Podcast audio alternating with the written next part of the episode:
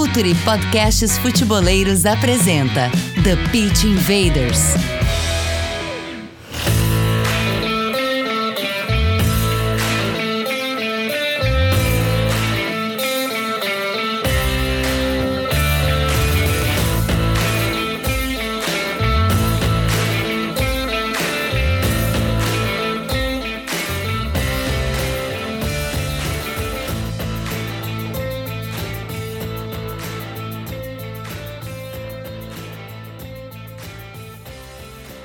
Olá, futeboleiros! Olá, futeboleiras! Futuri Podcast apresenta The Pitch Invaders, episódio 300. Sempre falando de maneira profunda e séria sobre o jogo. Eu fiz uma conta de padeiro aqui, 350 semanas no ano, há seis anos de episódio semanal, é muita coisa.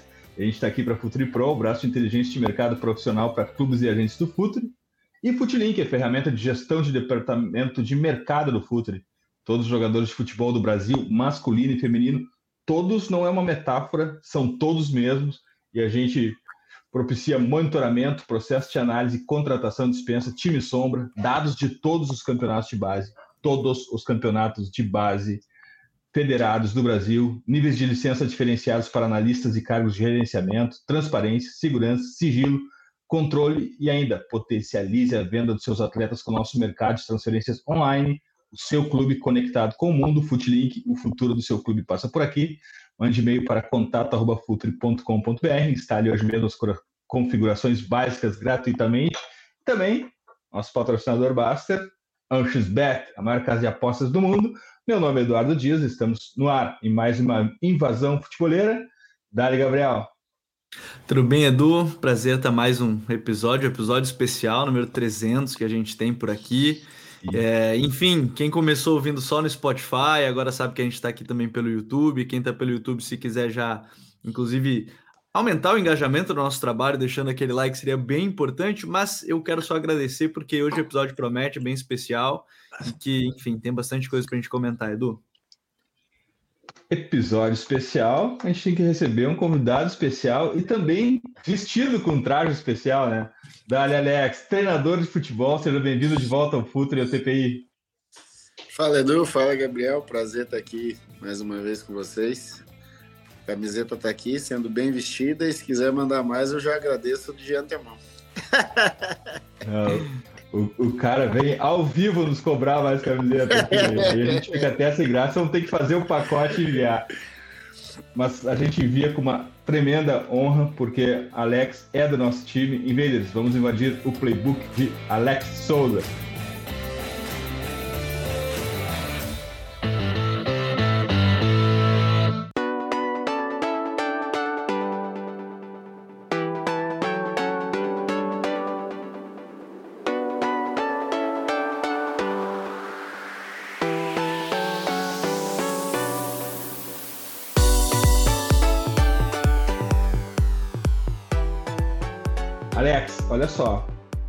Outras vezes que a gente conversou, uh, talvez uh, eu não tivesse, não, ainda não tivesse tempo de treinamento, de treinador, para responder isso, embora a tua experiência nos vestiários seja absolutamente incrível, mas a gente está sempre perguntando por contexto aqui, e o, e o que ancora a nossa conversa é onde ficam as ideias do treinador e onde ficam uh, as características de um grupo a chegada de um treinador em meio ao campeonato, as necessidades da tabela, uh, a cultura do clube. O treinador precisa adaptar suas ideias, o grupo tem que, de alguma forma, tentar se adaptar ao clube, ao treinador. Como é que funciona isso, essa, essa compatibilidade, essa conexão entre as ideias do treinador e o que o clube tem a oferecer e a configuração de um clube, seja ela uh, a divisão que joga, o estado em que atua. Conta pra gente um pouco disso nessa tua Ainda pequena experiência como treinador, mas já imagino com grandes lições, Alex. Não, espetacular. Eu não lembro a data exata que nós conversamos a última vez, mas hoje, hoje com os meus dois anos de São Paulo, com aquilo que o São Paulo me pediu naquele momento, e vendo o que aconteceu depois é algo realmente que me deixa né, muito feliz e muito motivado para seguir para frente porque tudo que o São Paulo pediu naquele momento é, eu consegui cumprir, o próprio São Paulo também conseguiu cumprir, o que isso é maravilhoso, muitas vezes não acontece. Depois eu tive a, a experiência de alguns meses no Havaí, que aí vem o oposto do que aconteceu no São Paulo, que para mim como pessoa e como profissional também é muito legal, porque mostra que muitas vezes aquilo que é combinado, aquilo que é conversado por alguma razão acaba não sendo cumprido. E, de, e depois disso, juntando com o PC de Oliveira e o João Paulo, que são as duas pessoas que me acompanharam no São Paulo e me acompanharam também no Havaí, nós fazendo uma, é, um, um, estudo, um balanço daquilo que, que nós tínhamos vivido, é, nós escolhemos ali fazer visitas a alguns clubes, e esses clubes é, quero sempre enaltecer e agradecer pela abertura que deram, né? Que foi o Red Bull Bragantino, o Palmeiras e o Cruzeiro, para que nós olhássemos é, como um membro da comissão técnica, só que sem a responsabilidade de ser da comissão técnica. Então a gente não estava naquela loucura que é de buscar o resultado no final de semana, mas estava ali internamente observando como é que eram é, os processos que eles escolhiam e como eram as pessoas que eles escolhiam para fazer aqueles processos ali conversados, para que no final de semana chegasse o jogo.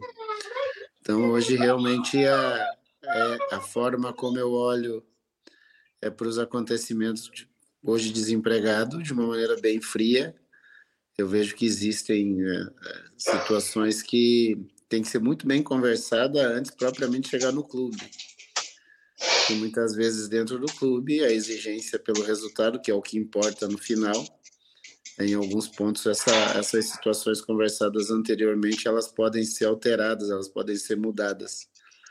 Então, os meus dois anos de São Paulo, mais os meses de Havaí, mais essas observações desses três clubes, acho que me dá uma ideia boa, uma ideia mais clara do que eu dizia há três anos atrás. Bom, é, e até, Alex, entrando nesse ponto, porque, bem como você falou, na vez que a gente conversou, você ainda nem é, era. É, era estava como treinador, mas não tinha ainda feito seus trabalhos mais recentes agora. E como o Edu também já, já iniciou esse ponto, imagino que muita coisa mudou né, de lá para cá. É, desse, desse período aí, que se vão praticamente três anos, pouco mais que isso, é, o que, que você mais sentiu de diferença do que no final das contas você tem tinha do seu dia a dia como jogador, dos seus estudos, para chegar no final das contas para dentro de campo, porque eu imagino que entre a, a, nossa teoria e a parte prática há uma, uma situação bem grande, diferenciação, que você já estava falando um pouquinho até sobre ela quando a gente cita um pouco esse contexto. O dia a dia de jogador eu nem lembro mais, porque realmente uma coisa não tem nada a ver com a outra. Essa é uma meu último dia de jogador de futebol foi 14 de dezembro de 2014. Então eu fiz questão de ficar muito tempo longe disso, somente olhando quando eu era é, funcionário da ESPN, depois estudando, para realmente tirar a minha vestimenta de atleta e deixar ali como história. Como diz o PC de Oliveira, muito mais como material de estudo do que qualquer outra coisa. Então, assim, eu todas as vezes que eu falo como treinador de futebol, eu falo como treinador de futebol, não fico olhando muito para trás, não faço muito comparativo do que era a minha carreira como atleta, do que eu fazia como atleta, do que se faz hoje. Até quando a gente vai discutir algum atleta, é, eu, eu fico imaginando, ó, na minha época como atleta era assim e hoje já não é mais. Mas já não é mais, não é porque o atleta mudou, é porque a sociedade mudou, né? Por exemplo, eu trabalhei com atletas no São Paulo nascidos em 2006, por exemplo. Em 2006 eu estava, eu já tinha é, passado por muitas coisas, né? Já tinha ali, estava batendo 30 anos de idade. Então não é algo que eu faço muita referência, não. As referências que eu faço normalmente quando eu vou discutir eh, são situações que eu vivi no São Paulo uhum. situações que eu vivi no Havaí e situações que muitas vezes a gente conversa informalmente com alguém que está ligado ao futebol, independente da função. Eu sou um cara muito curioso, então quando eu encontro um analista de desempenho, eu faço algumas perguntas que eu tenho curiosidade, não da função dele, porque a função eu acho que ela é parecida uhum. é, nos vários clubes, mas muito de como funciona o trabalho dele dentro daquele clube, dentro daquela realidade. Então, por exemplo, eu posso citar uma situação que eu vivi no Havaí, por exemplo, É, e hoje, fora do Havaí, já há alguns meses, eu olho para os movimentos que o Havaí tem feito. É, são movimentos que a gente discutiu lá atrás, em dezembro, e hoje nós estamos em julho, e muitas das coisas que nós conversamos e até demos soluções lá atrás, uhum. ou demos decisões, muitas delas não foram concretizadas, e hoje o clube age é, de maneira oposta do que a gente discutia lá atrás. Então, isso é uma, é uma demonstração de que realmente os caminhos eram caminhos diferentes, né? Porque se você tem uma discussão e você, nessa discussão, chega à conclusão de que o melhor caminho é pela direita e sete meses depois eles estão indo pela esquerda, é porque realmente aquele caminho não era o caminho que o clube desejava realmente. Mas a, a comparação e as referências com o atleta Alex, elas não, realmente eu não, não me utilizo mais uhum. disso já faz algum tempo. Alex, uh, um ponto importante, mencionaste agora o, o, atleta 2006, por exemplo, que tu, que tu trabalhaste no São Paulo, e, e, é uma, e um atleta que já nasceu nativo digital totalmente, né? Total. 2006 foi, foi ontem. 2006 é. foi ontem. Qual é a relação? Uh, obviamente que, que, eu não que eu não estou focando nesse atleta, obviamente que não, mas com esses atletas jovens, qual é a relação deles uh, em relação ao jogo? Eles assistem o jogo e mais do que isso, eles sabem jogar o jogo ou o desafio é ensiná-los a jogar o jogo. E quando eu falo jogar o jogo, eu tento descolar um pouco dos aspectos técnicos, o jogador é excelente, o jogador tem todas as habilidades, uh, mas jogar o jogo, fazer parte de um time e trabalhar coletivamente para vencer um jogo, para dificultar a derrota de um, de um adversário. Uh, primeira relação deles uh, contigo e desse nativo digital, como é que tu quebra a barreira e, e eles estão prontos para aprender a jogar o jogo, Alex? Eu acredito que sim. Eu acredito que sim, até porque eu fui eu dirigi o São Paulo, né? Então, onde o São Paulo tem uma, uma qualidade de, eu vou dizer, de ensino, de pedagogia, é própria dele, e muito da característica do São Paulo é que os jogadores cheguem cedo no São Paulo. Então, se nós olharmos hoje os jogadores que jogam na equipe principal do São Paulo, é, raramente você vai ver caso de jogadores que chegaram com 16, 17 anos. Você vai ver jogadores ali que chegaram com abaixo de 14. Então, nesse processo pedagógico do clube, é, eles vão adquirindo e eles vão aprendendo com todos os treinadores que eles vão tendo a oportunidade de trabalhar. E eu, que eu escolhi, como o meu era 20, o meu era o sub-20, eu tratava o sub-20 como eu tratava uma equipe principal, por quê? Porque são jogadores que já têm bons contratos, são jogadores que o clube já vislumbra situações para eles, ou propriamente dentro do próprio São Paulo, ou no mercado do futebol, né? Independente do clube que ele vai jogar, se no Brasil ou fora do Brasil. E eu tive a sorte, eu sempre costumo dizer que eu tive a sorte, e eu pego uma geração que era super questionada dentro do clube, e hoje tem dois jogadores na Premier League, que é o Luizão e o Marquinhos. E muitas das vezes que eu falo com esses jogadores, a gente comenta o seguinte: olha, tudo que nós conversávamos lá dois anos atrás, vocês estão vivenciando hoje, é muito rápido. É uma situação muito ligeira. E muitos desses jogadores também que existia uma, uma situação de, de projeção para eles, um nível melhor, hoje jogam na Série C do Brasil, jogam na Série D do Brasil. Então eu tratava os jogadores do Sub-20 do São Paulo até me, me, utilizando dessa situação digital, que é muito forte na, na geração, de mostrar para eles o seguinte: ó, a velocidade do, da parte digital que nós olhamos é a velocidade que o futebol vai mostrar para vocês. Então, muitos de vocês hoje que jogam no São Paulo Futebol Clube, é um dos clubes gigantes do futebol brasileiro, mas que não é para todos vocês. Isso aqui não vai servir para todos. Alguns vão ficar aqui, outros vão seguir outros caminhos que podem ser parecidos de grandeza e de oportunidade, como São Paulo, mas outros vão para um caminho menor e vão ter que trilhar tudo de novo. E muitas vezes você ouve, mas você não escuta profundamente o que está sendo dito por alguém que acabou de chegar, né? Eu tinha acabado de chegar no São Paulo. Mas hoje, passados dois anos, por isso eu disse no início aqui do nosso papo que eu estou satisfeito com isso, porque muitos daqueles jogadores hoje são titulares do São Paulo, são jogadores referências, são jogadores importantes. Outros jogadores já, já saíram, já estão jogando em outros clubes, em outros locais. Muitos, infelizmente, estão trilhando aquele caminho que eu acabei de dizer, vão ter que subir a montanha de novo, o que é totalmente natural, acontece é, em muitos casos. Então, a maneira como eu escolhi, Edu, foi de ser direto. Ele falou: olha, nós temos que usar a tecnologia, nós temos que usar essa parte digital a nosso favor, mas a gente tem que saber o seguinte: tem uma realidade ali na frente que nós temos que encarar. Às vezes é uma realidade lindíssima de jogar Premier League, e muitas vezes não é uma realidade tão linda assim que é de repente jogar num time da quarta divisão do Brasil. E nós temos que nos preparar para isso, porque nós vamos ser profissionais de futebol e as oportunidades muitas vezes elas não surgem. Mas quando elas surgirem, a gente tem que estar preparado para aproveitar aquela oportunidade. Então, ah, esse uso digital realmente é muito forte. E a maneira direta como eu, o PC e a nossa comissão lidava com esses atletas, eu acho que nos ajudou a aprender com eles e eles acredito que também tenham aprendido com, com o nosso período junto.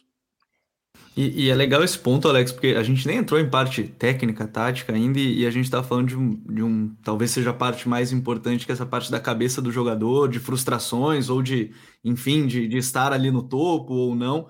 É, imagino que esse seja um trabalho talvez até o mais difícil, você já está falando algumas coisas nesse sentido por aqui, mas é, essa gestão com os garotos, depois num grupo principal, essa é a, é a parte mais difícil que você imagina, assim, dando o trabalho que você já tem vivenciado de é, conduzir um grupo, conduzir pessoas com mentalidades diferentes, com ideias diferentes, com aspirações diferentes, mesmo que a gente falando, por exemplo, da base, a gente está falando de todo mundo que quer chegar no profissional, mas que vai chegar em, em níveis diferentes da carreira, como você falava, Alex?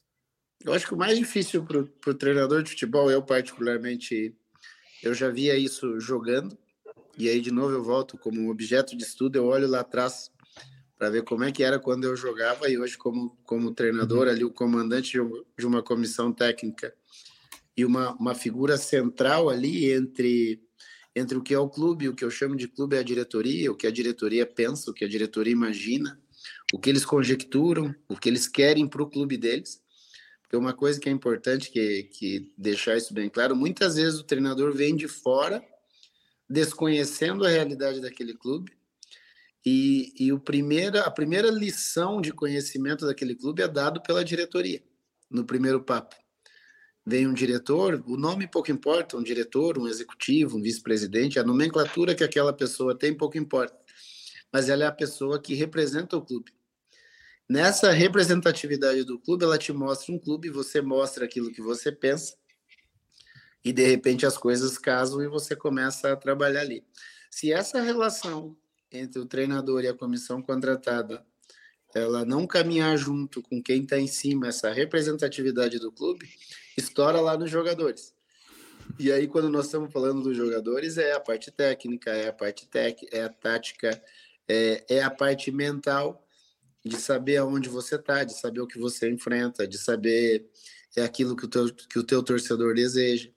Porque muitas vezes a gente discute uma coisa que é algo simples, ah, eu quero que o meu clube seja campeão da Série C. Mas você tem ambiente para ser campeão da Série C, é o teu público reconhece esse potencial para você ser campeão da Série C. Eu vou dar um exemplo aqui de um clube que eu visitei agora, passei uma semana lá em Minas com, com, o, com o Pepa, a comissão dentro do Cruzeiro, uhum. é, com o Pedro Martins, com com todas as pessoas com o Paulo André envolvidas. O Cruzeiro, por história, é um clube gigantesco, um clube super vencedor e um clube que vai brigar por título em toda a competição que ele entrar. O histórico. O atual tem problemas, todo mundo sabe, é evidente, é, é público, é demonstrado aí nos últimos anos. E o que, que essa diretoria atual faz? Tenta resolver os problemas que eles têm, montar um time competitivo e brigar dentro do nível que ele pode brigar hoje. Então, esse é um reconhecimento de cenário. Infelizmente, muitos clubes fingem reconhecer esse cenário e aí normalmente estoura no grupo de jogadores, que não, não se troca muito porque a lei não permite, e fica mais escancarado no treinador, que troca de treinador a todo momento, achando que aquilo ali vai melhorar o, o contexto todo, mas sabendo que o problema maior é o clube reconhecer o, o cenário que realmente é. Uhum. não tentar maquiar uma situação que é, muitas vezes é mais fácil é, demonstrar a realidade que o clube tem de, de, momento, mas como tem todo um entorno pesado em cima é, desse cenário, muitas vezes é demonstrado, é colocado uma coisa é um pouco diferente do que é a realidade. Não, antes de tudo, Gabriel, a gente já vai ter que falar aqui que o, o, o Alex já deixou quatro dicas futeboleiras aqui. Do TPI do Pepa, do Paulo André, do Pedro e do PC. São quatro dicas futeboleiras fantásticas, são quatro com quatro episódios aqui do TPI que eu aprendi muito. Alex, no, a gente está gravando aqui um dia depois da final do Wimbledon, Carlos Alcaraz contra Djokovic, uma final absurdamente incrível. Uh, e tem uma, uma, uma, tem uma frase que estampada em Wimbledon que, que, que é mais ou menos assim: é, se você souber lidar com a vitória e a derrota da mesma maneira, uh, você sai na frente, porque são os dois maiores impostores do esporte, a vitória e a derrota, porque você nunca é tão bom quando ganha e nunca é tão ruim quando perde. Alex, eu queria falar contigo sobre derrota, quando aquilo tudo cai no, no, no, no, no peito do, que tem um alvo do treinador.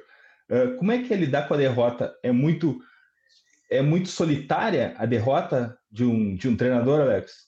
Depende. Depende do teu tipo de comissão, depende da relação que você tem com o clube. De novo, eu volto a, a frisar, isso para mim foi o que eu vivi de mais importante, tanto no São Paulo quanto no Havaí, é que tipo de relação você tem com o clube. E quando eu estou dizendo o clube, de novo, eu repito, é quem está acima de você. Então, sim, eu, por exemplo, eu, por exemplo, quando eu chego no São Paulo, eu inicio o Campeonato Brasileiro bem pra caramba. Temos quatro vitórias, aí temos um empate com o Corinthians com um homem a menos e tá todo mundo empolgado porque tá tudo dando certo. E as discussões com as pessoas acima, naquele, naquele momento era o Marco Antônio Biasotto e o, e o Murici, e a gente conversava muito a respeito da minha formação como treinador e da formação do time. E o PC tinha, tinha e tem um papel importantíssimo, porque um senhor é, tem 20 anos mais do que eu, já vivenciou muita coisa, e o PC é o cara que meio que faz o advogado do diabo. Começa a fazer perguntas que fogem um pouco da, é, do normal daquele do jogo, do 90 minutos. O PC sempre usa uma frase pós-jogo que é o seguinte: nós estamos fazendo as perguntas certas porque se a gente estiver fazendo as perguntas certas, provavelmente a gente, mesmo se se perder um pouquinho no caminho, a gente começa a se achar nesse, nesse sentido. E depois vivenciando a experiência do Havaí, trazendo pro, pro, colocando as duas na mesma panela, a gente começa a entender algumas coisas. Independente se um é 20 ou se o outro é principal, porque a gente está falando do mundo interno do futebol, né? Não daquela coisa que acontece louca por fora. O mundo interno é igual. É, existem pessoas acima, pessoas abaixo que trabalham com você, que reconhecem o teu trabalho, que discutem, está todo mundo ali envolvido. Então depende muito dessa situação. Eu particularmente eu tinha uma comissão técnica que a gente discute muito futebol. E uma das coisas que a gente dizia é o seguinte: picuinha a gente deixa para lá porque não serve para nada, a não ser para papear no boteco, para bater papo realmente de coisa supérflua. Nós temos que nos aprofundar no papo que é futebol. O que é futebol? Nós temos que treinar bem para poder jogar bem, recuperar o jogo, poder treinar o que a gente não conseguiu no jogo para poder jogar de novo. Então, eu acho que o, o trabalho nosso de treinador e comissão técnica é isso: é fazer com que o nosso trabalho da semana seja levado para o fim de semana no jogo.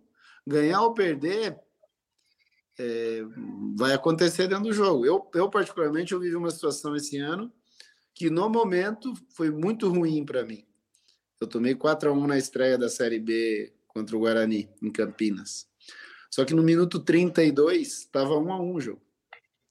E nós tivemos a chance de fazer 2 a 1 antes de tomar o 2 a 1 do Guarani. E o mais legal para mim, enquanto treinador, enquanto pessoa do futebol, foram as discussões pós-jogo. E aí você ouvia as opiniões de quem está no dia a dia de como cada um enxerga o jogo. Então, assim, ela é solitária a partir do momento que você se permite que seja solitária para você dar um passinho para trás e começar a refletir. E depende muito de que tipo de comissão você tem.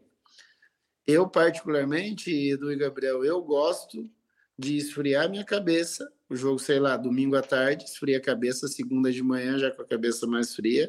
Vamos falar sobre o jogo, porque são vários olhares.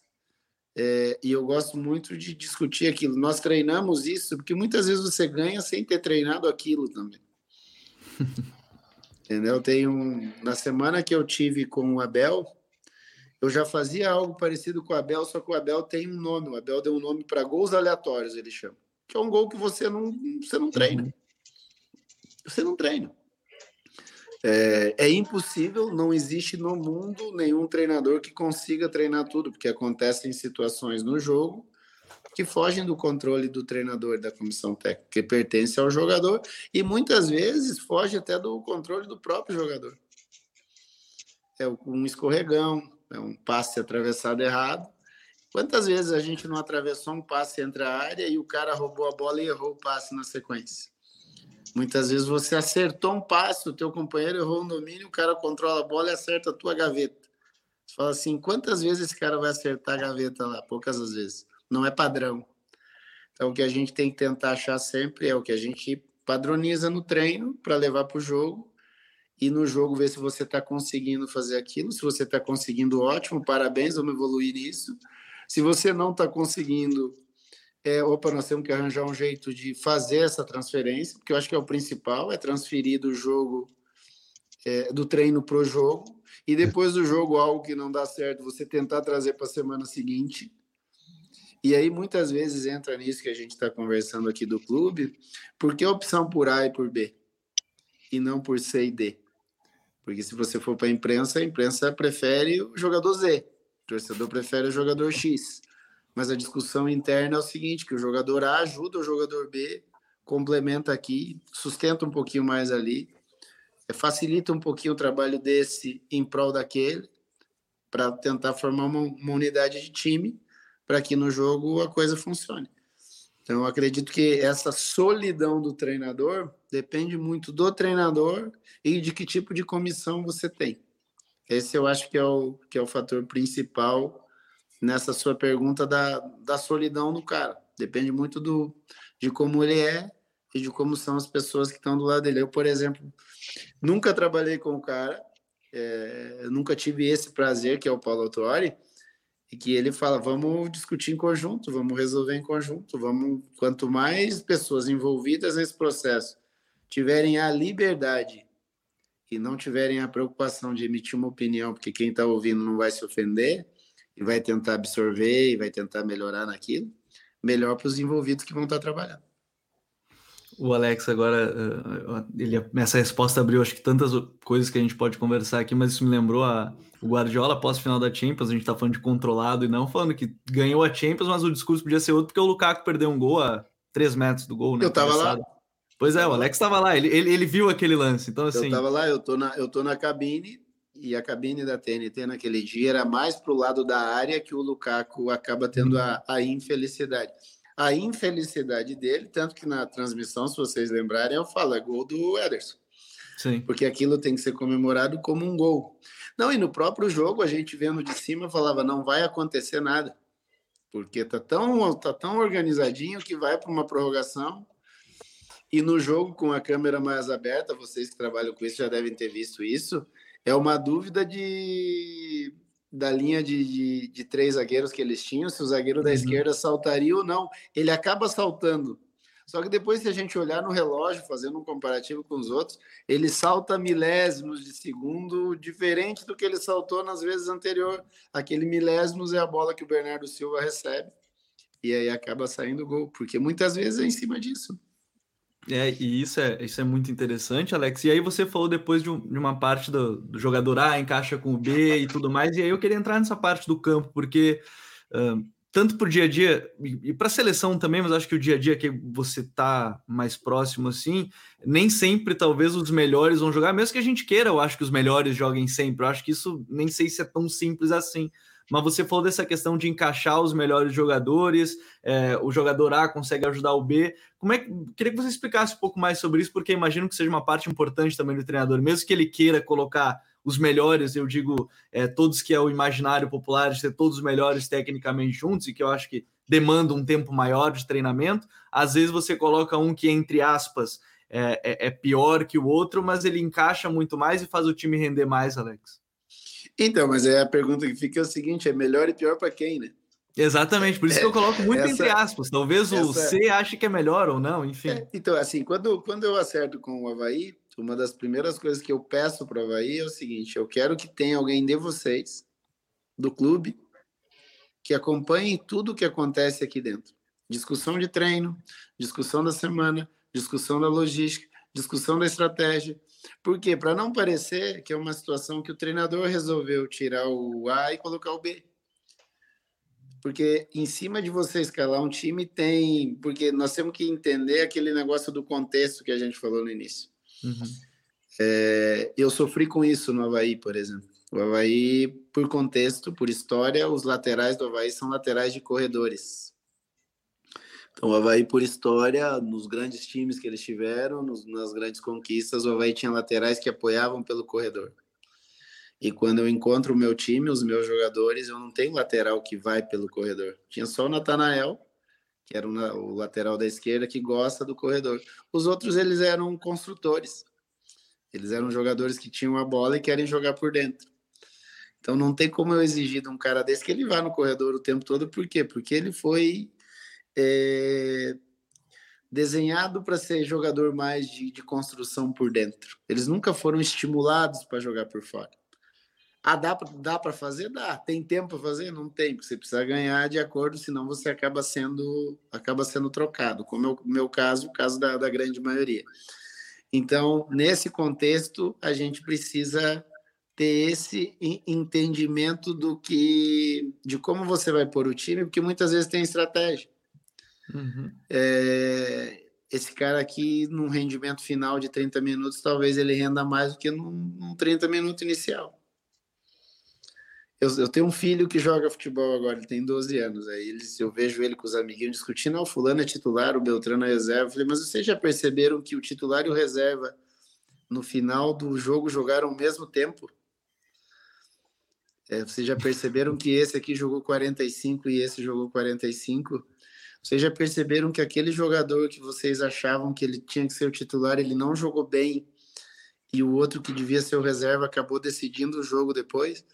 porque isso, na verdade, é a estratégia do treinador, é que passa por vou marcar onde? Vou marcar um pouco mais à frente, vou marcar mais atrás, é, vou, vou marcar lá baixinho mesmo. Que tipo de time eu tenho? Só que isso a gente está falando no mundo ideal, né?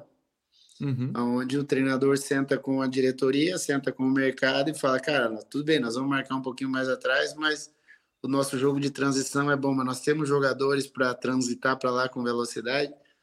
É, muitas vezes a gente fala disso sem as peças principais que são que são os jogadores. Então essa coisa de vai jogar o melhor ou vai jogar o pior é muito é muito cultural nosso do brasileiro. Fulano é titular e Beltrano é reserva. Baseado em quê?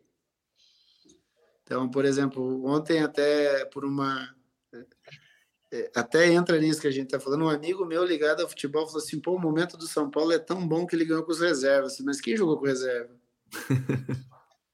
Falei, quem falou para você que o Caio Paulista é o titular e o Reinaldo é o reserva? Você falou com o Dorival? O Caio Paulista estava no banco por alguma razão, acabou entrando no jogo depois. Ah, o momento do Caio Paulista é muito bom, realmente é muito bom. O momento do Elito não é tão bom? Não, não é, mas por quê? Porque ele estava fora? Porque ele estava lesionado. Talvez agora ele, é, sem a lesão já recuperado, ele coloque uma pulguinha na, atrás da orelha do Dorival. Pô, vou com, com o Caio ou vou com o Wellington? Mas é bom porque o cara tem duas opções. E isso eu falei para ele: você você tá na bola agora, você tem que mudar esse teu olhar, porque muitas vezes você quer um centroavante mais parado, muitas vezes você quer um centroavante mais de movimento. O caso do Palmeiras evidencia isso. É, que foi até uma discussão que eu tive com a Bel. Você tem um Rony de 9, beleza, beleza. Você tem um outro 9 igual o Rony? Esquece, não tem. Não tem no Brasil, não tem. Dentro do Palmeiras, não tem. O Hendrick não vai fazer, o Flaco Lopes não vai fazer, o Breno Lopes não vai fazer. Então, quando joga o Rony, o time entende que o Rony ali por dentro faz, faz X ações. Quando uhum. joga o Flaco Lopes, faz outras ações. Só que o que, que acontece? O Rony é um cara que entrega, sei lá, 20 gols por temporada. O Flaco Lopes entrega 3. Então, na, na visão geral, o Rony é melhor. E aí o treinador ali, no caso o Abel, tem que olhar todo mundo que está do lado dele para desenhar o time. Então, muitas vezes, é, esse melhor ou pior é o externo. Internamente, você tem que estar tá bem alinhado ali com as coisas para saber o que tipo de jogador você quer, que tipo de jogo você quer fazer, principalmente pela estratégia que você começa a discutir com a tua comissão técnica quando acaba o jogo de domingo. Acabou o jogo de domingo, vamos discutir esse jogo, que foi feito, que não foi feito. Não dá mais para resolver esse jogo, já perdemos, já ganhamos, já foi, já ficou para trás. Vamos discutir a estratégia do próximo jogo. E de novo, num país continental como o nosso, jogar em Porto Alegre é diferente de jogar em Cuiabá. Jogar em Florianópolis é diferente de jogar no Nordeste. E isso tudo passa por essa coisa, por essa e estar tá alinhado ali com a, com a comissão técnica, com o clube, tendo jogadores que, que interpretem bem isso, né? interpretem bem aquilo que você está imaginando. A gente, a gente gosta muito de falar sobre conceitos, ideias, tirar o debate sobre um caso específico, mas agora levasse, uh, trouxesse para a pauta aqui, Alex, a questão dos laterais do Havaí, que a cultura tática do clube histórico é com os laterais de corredor. Uh, essa, isso foi algo que uh, uh, tu estudou isso, chegou lá sabendo que a cultura é essa e tu te deparou com um elenco que não tinha laterais de corredor suficiente? Foi o clube que te alertou para esse aspecto? porque eu tô, porque daqui a pouco tem uma contradição. Como que o clube que tem um histórico tático de laterais de corredor, daqui a pouco não tem esses laterais de corredor lá? Imagino que isso seja uma questão entre o, imaginário uh, e a vida real que não coincidem, porque a história do Havaí, como mencionaste, é de lateral de corredor. E cadê esse lateral de corredor no elenco também, né? Uh, eu acho que a questão de, de teoria e prática, elas devem também ser uma dualidade dentro de um, de um vestiário de um clube, né, Alex? O que, que se espera e o que, que, que material tem para se entregar, o que a direção e o clube espera que se entregue é, essa é uma, é uma batalha também dentro, do, dentro do, do clube do vestiário. É uma, é, uma, é uma batalha que o treinador tem que lidar politicamente, inclusive, de convencimento, né? Não, ok, é um, é um histórico tático de laterais de corredor. Mas onde estão os laterais de corredor? Não, não há dúvida. Não há dúvida. Eu, eu sempre disse desde o primeiro dia que eu tive no, no Havaí com o presidente e o vice-presidente que a coisa mais importante para o Havaí e para qualquer clube de futebol do mundo é discurso versus ação. Se o teu discurso vai para a esquerda, a tua ação tem que caminhar para a esquerda. Se o teu discurso vai para um lado e a tua ação vai para o outro, começa a formar um buraco no meio e estoura no dia do jogo. Estoura no dia do jogo. Um dia, um dia você ganha, outro dia você ganha, mas não vai te dando consistência para você continuar ganhando. Então, por exemplo, para mim o que para mim o que dá consistência para qualquer clube de futebol é alinhamento entre o discurso e as ações. Porque discursar é muito fácil, falar de futebol é muito fácil. E isso eu posso falar de cadeira porque eu trabalhei na empresa esportiva por cinco anos. Falar de futebol é uma maravilha, porque na terça-feira o que você falou na segunda pouco importa. Você pode falar outra coisa. Pouco importa o que você falou na segunda-feira. Porque, na verdade, você está ali na frente de uma câmera ou na frente de um microfone e você emite a tua opinião daquele dia que não interfere em nada no trabalho uhum. de, eu chamo de, de, lá embaixo, lá embaixo no, no vestiário, lá embaixo no clube, lá embaixo no centro de treinamento. No centro de treinamento, não. O teu discurso de segunda tem que ser o mesmo na terça. E as suas ações têm que ser o mesmo na segunda e na terça. O teu discurso tem que ser o mesmo ganhando, o teu discurso tem que ser o mesmo perdendo. Por quê? Porque você tem que passar para o teu jogador a confiança de que o nosso plano no final do ano é estar em tal posição. No meio disso, vai acontecer algumas situações. É a mesma coisa que você tem um filho e fala: filho, o pai está pagando a escola para você, no final do ano você tem, você tem que passar de ano. Você vai combinar com teu filho, você vai passar de ano como? Ah, não, o pai não quer que você tenha nota 9 e 10, o pai quer que você passe de ano. Então, se essa criança passa na recuperação no final do ano, você não pode reclamar. Você combinou aquilo com ele. E normalmente em futebol é muito louco, porque você combina assim: olha, eu quero que esse time suba de divisão, só que ele perdeu três, você manda o cara embora. É, aí você fala assim: esse cara fracassou, mas ele não fracassou, o acordo era no final do ano. Ele teve um período ruim de três jogos. Então, é, esse discurso versus a ação, para mim, é o mais importante, em qualquer clube do mundo.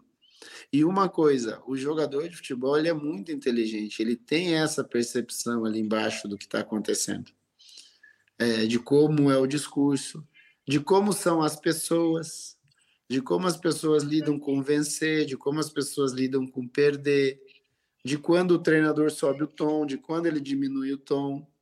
E isso é uma outra coisa que passa muito pela comissão técnica, junto e fala: e aí, vamos como nessa rapaziada hoje?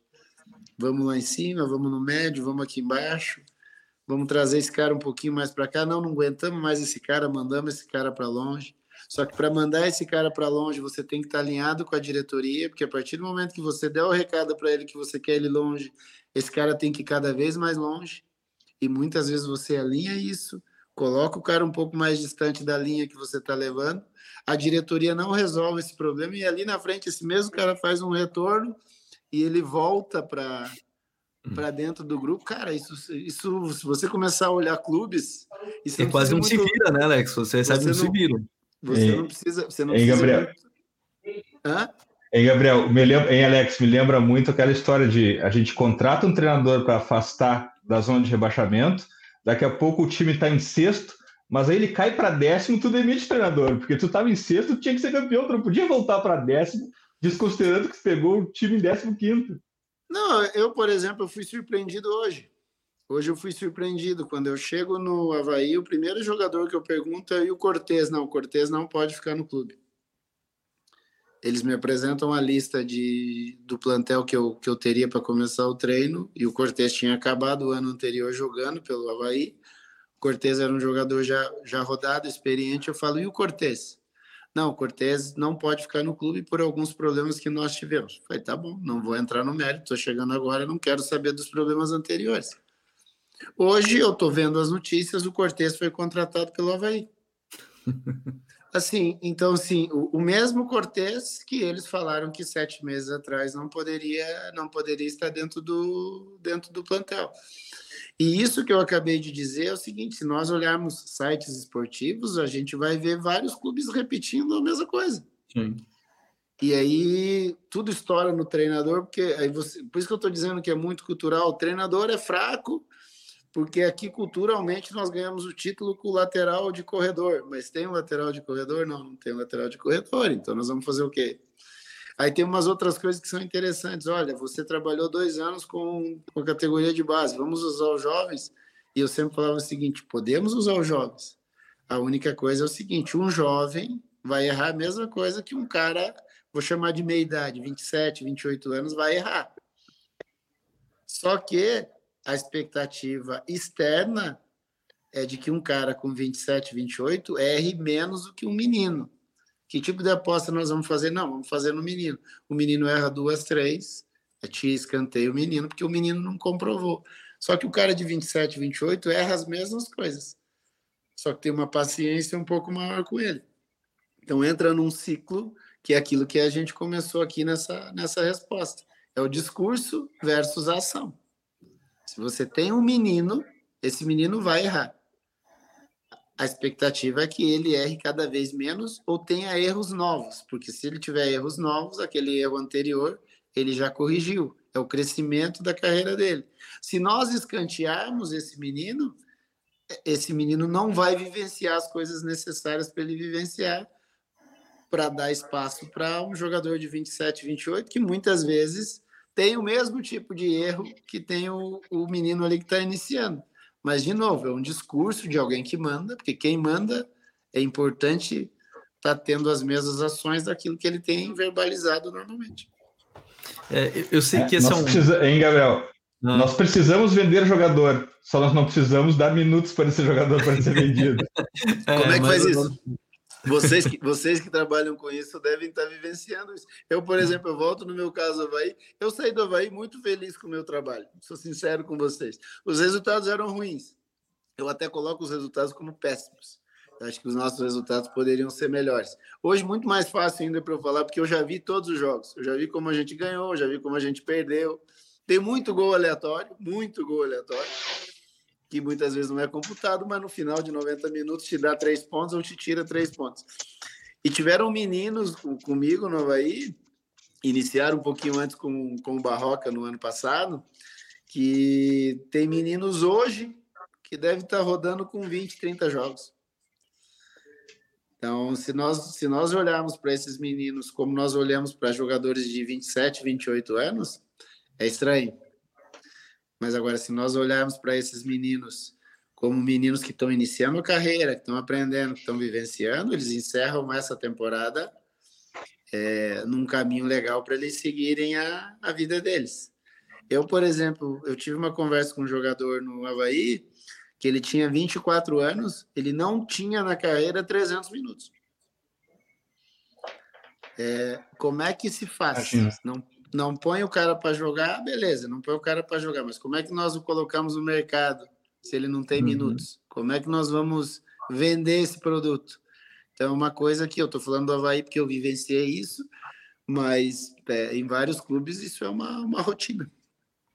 É, eu sei que a, essa parte o Alex falou bastante de cultura, que eu acho que é um, um ponto importante, e a gente está falando de um país continental, que a cultura, ela é a cultura no Rio Grande do Sul é uma, Santa Catarina é outra, no Rio de Janeiro e São Paulo é outra, é, mas, e, e, essa resposta talvez gere, gere milhões e milhões de debates, Alex, mas a minha, a minha dúvida é, você, assim, como é que vê a questão da cultura, porque existe um um debate muito grande hoje. Me parece que o Brasil se afastou da sua cultura de futebol a partir do momento que buscou apenas coisas na Europa e, e parou de olhar para si também. É, acho que é um debate que, que se mostrou constante, independente de qual lado certo ou errado, mas eu queria saber um pouquinho mais da sua visão, porque a gente está falando tanto da cultura dos clubes, mas imagino que isso possa envolver também ainda mais a cultura do futebol brasileiro em relação a, a outros, e aí não é uma parte só de clube, pode falar de seleção, enfim, como é que você vê essa parte da, da cultura brasileira, que para mim um ponto importante é a cultura brasileira no Rio Grande do Sul é uma, no, em Belém do Pará é outra, enfim, ela, ela é tão vasta assim, Alex. Não, às vezes dentro do próprio município ela é diferente, né? Ah. Os clubes da mesma cidade é, pensam diferente? Por exemplo, pega o Grêmio e o Inter em, em, Porto Alegre, que são clubes gigantes, clubes vencedores, clubes que disputam títulos sempre a nível mundial, e de repente o que é visto como legal no Grêmio, talvez no Inter seja diferente. É óbvio que tem várias coisas ali que são parecidas, que são semelhantes, mas tem uma coisinha ou outra que é trazido pela história, né? É o, o carimbo da, da, da história de cada um que faz com que isso mude. Eu posso falar de cadeira porque eu vivenciei isso em Curitiba e eu entendo bem o que é o Curitiba e o Atlético. São clubes é, totalmente diferentes na maneira de enxergar no geral. Então, culturalmente, eles são, eles têm algumas semelhanças, mas na, em algum momento eles, eles se separam e tem ali o carimbo da, da escola de, de cada um. Então, trazendo isso para a seleção brasileira se torna um pouco mais difícil, né? Porque é, a escola brasileira o futebol que se joga no Rio Grande é diferente do futebol que se joga no Rio de Janeiro. É diferente do futebol que se joga no Nordeste. É, vamos colocar aí os principais estados do Nordeste, é, Bahia, Ceará e Pernambuco. Talvez eles entre si não joguem de maneira semelhante. É, estão ali na mesma região do país, mas jogam de, de maneira diferente. O que eu acho, e isso depois de dois anos de base, para mim ficou evidenciado, é que nós passamos a tratar crianças como semiprofissionais. Então, as crianças chegam com 17, 18 anos viciadas em, em serem parecidos com os jogadores que eles enxergam na televisão. Uhum. E normalmente os jogos que eles enxergam na televisão são jogos da, da Europa. E isso para mim, isso para mim ficou muito evidenciado. Porque o futebol brasileiro ou talvez o futebol sul-americano ele era um jogo de resolução de problemas. Uhum. Como eu faço para sair da direita para a esquerda? Tem uma fala do Guardiola que para mim resolve, o, é, resume o futebol brasileiro. A frase do Guardiola: mas para mim ela resume o futebol brasileiro. Ele está dando uma entrevista, não lembro para quem, falando a respeito do jogo de posições. E ele fala: se o time adversário está sobrando um jogador, está sobrando um jogador nosso. Aonde está esse jogador? Não sei, a bola tem que chegar nele. E normalmente o futebol de rua, o futebol da pelada, o futebol da praia, ele se resolvia assim. Se você lembrar quando criança, o que, que escolhia? Ah, o menino que não joga nada, deixa ele ali do lado, mas o menino que joga bem, ele repete o jogo. E vai entrar o próximo time, não, ele não sai, ele fica no meu time. Mas por quê? Porque ele era o melhor de todos e ele resolvia problema. Então, de novo, eu volto no meu filho que tem 13 anos, ele joga futsal desde os 5. Eu vi regra hoje que o goleiro pega a bola e chuta para frente, ele quebra. A bola atravessa do outro lado. Se ele fizer isso dos 7 aos 14 anos, o menininho que joga do lado dele nunca vai resolver um problema de ter uma bola apertada. Porque se ele está apertado, ele está marcado, eu não dou a bola para ele. Ele vou tomar um gol, então eu vou chutar a bola para frente. Que talvez esse seja o maior ganho que o Fernando Diniz ofereça para os seus atletas. A ah, uhum. joga, cara. Você vai errar, vai errar, vai perder, vai perder, não tem problema. Então, assim, a escola brasileira é a do seu Enio Andrade ou a escola brasileira é a do seu Tele Santana? E nós estamos falando do seu Enio do Sul e do Tele de Minas. A escola do futebol brasileiro é do seu Oswaldo Brandão ou do Aimoré Moreira? A escola uhum. do futebol brasileiro é do Escolário ou do Luxemburgo? Não dá para a gente saber. É, porque sempre foi, sempre foi uma mistura, só que o grande, para mim, é, e depois eu joguei na Europa e via isso, o jogador brasileiro resolve o problema. Cara, você, o brasileiro e o sul-americano, quantas vezes a gente não viu um jogo e falou assim, caramba, como é que esse cara fez isso? Sim. Então, por exemplo, tem um gol para mim que é um negócio assim que eu, já vi um milhão de vezes e todas as vezes que eu vejo eu me pergunto, às vezes eu, eu tenho a pachorra de pegar o telefone e ligar para ele, que é o gol de que é o gol de 82 do Júnior contra a Argentina, que o Zico acha uma bola por dentro e o Júnior entra uhum. na diagonal e acaba fazendo o gol. É treinado isso? Não sei. Só se o Zico treinou em Quintino, mas o Zico achou uma brecha e o Júnior achou um movimento que provavelmente não era treinado. E o Brasil, um país de corredor, de lateral de, de corredor, se a gente for ver os grandes, eles eram de corredor. Só que o Brasil, ao mesmo tempo, é de meio-campistas que se tornaram laterais, ou o contrário, de laterais que se tornaram meio-campistas. Então, se a gente ficar aqui discutindo isso, nós vamos ficar horas discutindo e não vamos achar tal da escola brasileira porque num país continental como o nosso, e de gente que pensa e tem ideias maravilhosas sobre o jogo, é, aparece aquilo que eu acabei de dizer. Alguém vai dar solução para aquilo ali. Num dado momento, vai aparecer uma solução. Dada por quem? Pelo próprio atleta que está dentro do campo. O treinador, em qualquer geração, desde os primeiros lá atrás até esses do momento, eles dão ideia de comportamentos. Eles incentivam comportamentos. Eu quero um time que marque muito. Então a gente treina para marcar muito. Eu quero um time que, ao perder a bola, pressione já. Ele te dá esses comportamentos no treino, mas as soluções elas pertencem aos atletas. Essa, para mim, é, a, é o principal da escola brasileira. Mas quando nós pegamos jogadores de base de 12, 13 anos e colocamos na cabeça dos treinadores, infelizmente, que tem que ganhar, tem que ganhar, tem que ganhar, tem que ganhar, tem que ganhar, muitas vezes esses solucionadores de problemas, eles acabam ficando escanteados um pouquinho para que esses dirigentes que acham que tem que ganhar a qualquer preço, porque naquele período é igual o prefeito de município pequeno. Vou trabalhar muito aqui no meu período de no meu período de mandato ah, mas vai dar problema para o próximo. Não, que se dane, vou fazer o meu aqui nesse momento, o próximo. A dívida para o próximo é. E, próximo. E, e, isso no futebol ele vai ficando evidenciado, porque muitas vezes o cara se preocupa com o ano dele, sem imaginar que aquele atleta que tem dificuldade hoje pode ser a solução depois. Se você não começar a olhar a longo prazo, e de, e de novo eu volto na, na frase do Paulo Autori, de você decidir em conjunto esse menino de 12 aos 17, ele vai estar como? Esse menino de 12 aos 17 vai resolver problema ou vai ser mais um na estatística? Isso tem que ser discutido dia após dia. Muitas vezes não se discute e aí a gente acaba perdendo muito tempo. E nessa questão da cultura tem muito do imaginário também, né? Porque quantos gols da seleção brasileira ao longo da história que a gente vê que foi em transição ofensiva, que foi esperando o adversário. Até no, no curso do Secone, no Pergunte ao Jogo aqui do Futre, em que ele faz análise tática de 58, tá o Garrincha voltando para recompor. Então, assim, tem muito de imaginário que não que na, quando a gente for de, desconstruir, colocar na, na vida real, na vida prática também, não, não confere com a realidade. Alex. Mas é que eu, falou... acho que eu acho que a gente discutiu pouco isso ao longo do período. É, por exemplo, todo mundo, todo mundo colocou. Por quantos anos a gente ouviu que o Dunga não tinha jogado nada? Sim. Por quantas vezes. E foi um jogador incrível. Por, por, quantas vezes a gente não viu pessoas importantes até é, com, com boa entrada na casa dos outros de dizer: o Dunga nunca jogou nada. E isso foi desconstruído ao longo do tempo. Que o Dunga foi importante desde o Inter, quando ele começa, até o retorno do Inter, quando ele termina, para os clubes e para as seleções. Porque aquela história, uma mentira contada várias vezes, ela começa a se tornar verdade. E hoje não. Hoje a gente, por exemplo, nós estamos aqui discutindo futebol. Não estamos aqui falando mal de A, de B, nada disso. A gente está discutindo conceitos que acontecem em vários locais. Eu acho que nós demoramos para fazer isso.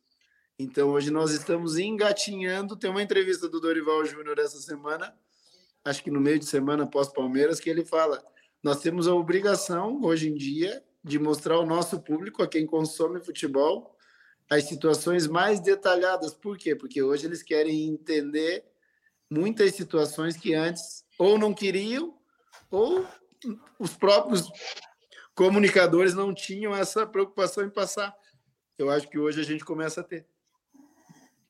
É, não, o nosso prejuízo aqui em não ter esses debates mais acalorados, Alex, a gente fica sem cortes para viralizar na internet depois. Sabe que não tem cortes aqui, a gente não viraliza. Alex, olha só, um ponto, a gente está caminhando para o final aqui. O time que contratar o Alex, qual é a, a o que, que, que, o Alex leva na mochilinha tática aí? Uh, consegue? Eu não estou falando nem de, de, questão de princípios, mas de subprincípios de pressão ao portador, uh, Uh, o que que tu consegue, uh, o que que o time que contratar o Alex vai levar, Alex? Pressionar a bola, uma pressão pós-perda o mais breve possível. É, isso eu treino muito, muito mesmo. É um time que consiga sair de trás com o mínimo de coragem, porque eu acho que o principal hoje para um jogador de futebol é que ele tenha coragem para poder fazer as coisas que ele sabe fazer e muitas vezes ele se sente pressionado e é muito mais fácil você se livrar da bola, você transfere a bola para frente, tira de perto do teu gol. Então é tentar fazer isso. E um time um, um time organizado, um time que é, ofereça que o time adversário para vencer tenha que fazer muitas coisas para vencer o teu time. E mas isso, cara, precisa do, do fator principal, que é o que eu disse agora, de oferecer coragem aos jogadores para essa ideia de poder pressionar, de poder fazer pressão pós-perda e de poder jogar com a bola com qualidade, você tem que ter personalidade e coragem para enfrentar o mundo oferecido hoje, né? Porque hoje o elogio e a crítica ele é, ele é muito veloz, ele é muito rápido. E como que você interpreta isso? É, é importante essa interpretação. Então, o meu trabalho, o trabalho da, da, da comissão técnica, é mostrar para os jogadores o seguinte: ó, tudo que está lá fora é importante, faz parte do contexto, mas tudo que a gente está oferecendo aqui dentro é para que lá fora é, olhem para vocês como bons jogadores que formam um bom time. Então, essa é a ideia principal. Demais. Conversar com, com o Alex é sempre um prazer. Tenho certeza que ele vai voltar aqui a gente vai aprendendo com ele e com as experiências dele, mas agora é hora das nossas dicas futeboleiras. The Pitch Invaders apresenta Dicas Futeboleiras.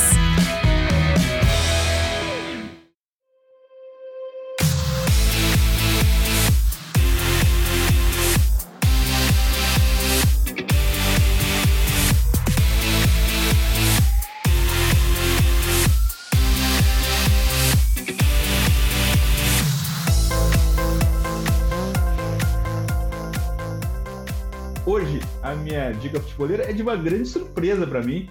Eu comecei sem nenhuma pretensão e acabou aqui nas minhas dicas futeboleiras. Arnold, na Netflix, uma série de três episódios em primeira pessoa sobre Arnold Schwarzenegger, desde seu nascimento até os dias atuais, vitórias, derrotas, momentos bons e momentos ruins, ele não esconde nada, mas o que mais chama atenção é a obsessão depois que ele decide cada próximo passo da sua vida. Arnold, na Netflix, é a minha dica futeboleira. Lembrando que o link para todas as dicas futeboleiras estão no post de descrição deste episódio no futuri.com.br. Gabriel, tua dica futeboleira? Eu vou indicar duas. Uma tá na Star Plus, que é uma série do Los Angeles Lakers, que em português é Legacy, a verdadeira história do Lakers. Já que a gente está falando tanto sobre cultura aqui, o Lakers tem uma das culturas é, esportivas, acho que mais focadas também em entretenimento, desde a chegada do Jerry Buzz, mas enfim, é, que se tornou uma grande marca do esporte mundial. E é bem legal a história porque ela é contada. Ei, Gabriel, essa, essa, essa é uma série, assim, um documentário ou é aquela que tem os personagens? Uh, Não, essa é uma série documental com, com Jerry Buzz, com entrevistas antigas dele, né, que já faleceu, obviamente, ah, okay. a sua filha, a Jenny, a da HBO, né, que aí sim com os personagens que até muita gente ficou ah, meio chateada, né? Que a história às vezes foi exagerada, segundo alguns. Mas enfim, a, essa série tá no Star Plus, ela é bem legal, mostrando assim a, a verdadeira história do Lakers, talvez até para é, combater o que foi a da, a da HBO, nessa briga por dos streamings. E a outra é uma que saiu há pouco na Netflix, que é Quarterback, que é uma série muito legal também, porque ela mostra e ela entrevista três quarterbacks, né? O Patrick Mahomes, o Kirk Cousins e o Marcos Mariota próximos, né? Eles são eles são dos principais quarterbacks hoje da, da NFL, Mahomes principalmente. E, e, mostra como é que é a vida desse cara, porque no final das contas, e, e, logo no início da série se mostra isso, eles são o centro da atenção. Se teu time tá bem, a culpa é do quarterback. Se teu time tá mal, é porque teu quarterback não consegue lançar. E eles acabam sendo o centro da atenção, mas é uma história muito legal, porque fala sobre mentalidade, sobre esse trabalho, sobre entender um pouco mais e enfim, tem muitos detalhes importantes que a gente pode levar, acho, trazer para o futebol. Então, são essas minhas duas dicas da, da semana. Graças, Gabriel. Até a próxima. Obrigado, Dinho. Obrigado, Alex. Sempre um prazer ouvir o Alex, conversar com o Alex e até a próxima. Valeu, Edu. Valeu, Alex. Gabriel. Já deixo... Alex, já deixasse umas dicas futeboleiras no decorrer da pauta aqui, os TPIs do Pepa, do Pedro, do Paulo André e do PC. Tem alguma dica mais para deixar para gente? Cara, eu assisti um negócio agora, até lembrei, a gente falando de cultura, de, de como são os clubes, essa situação que a gente falou de, é, de discurso versus ação.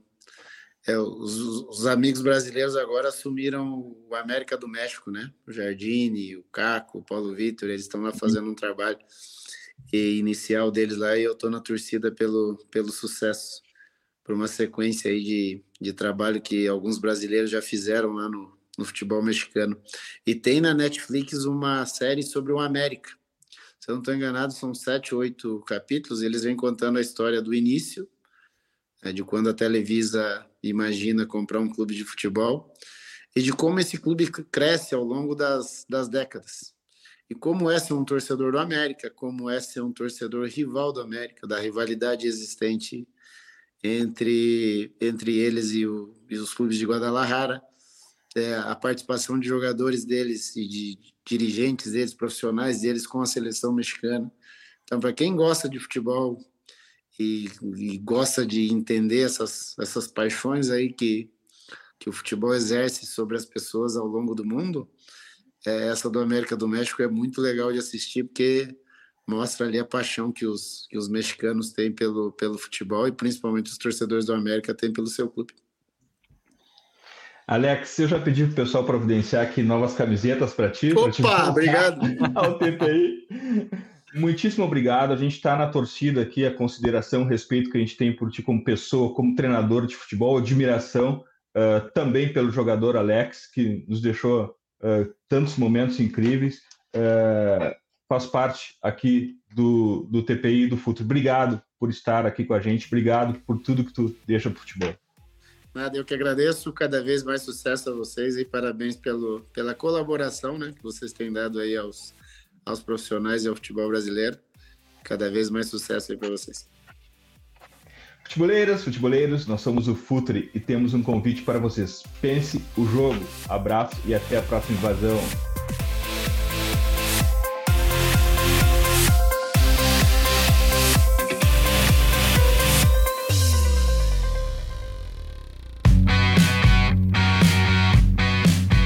Apresentou The Pitch Invaders.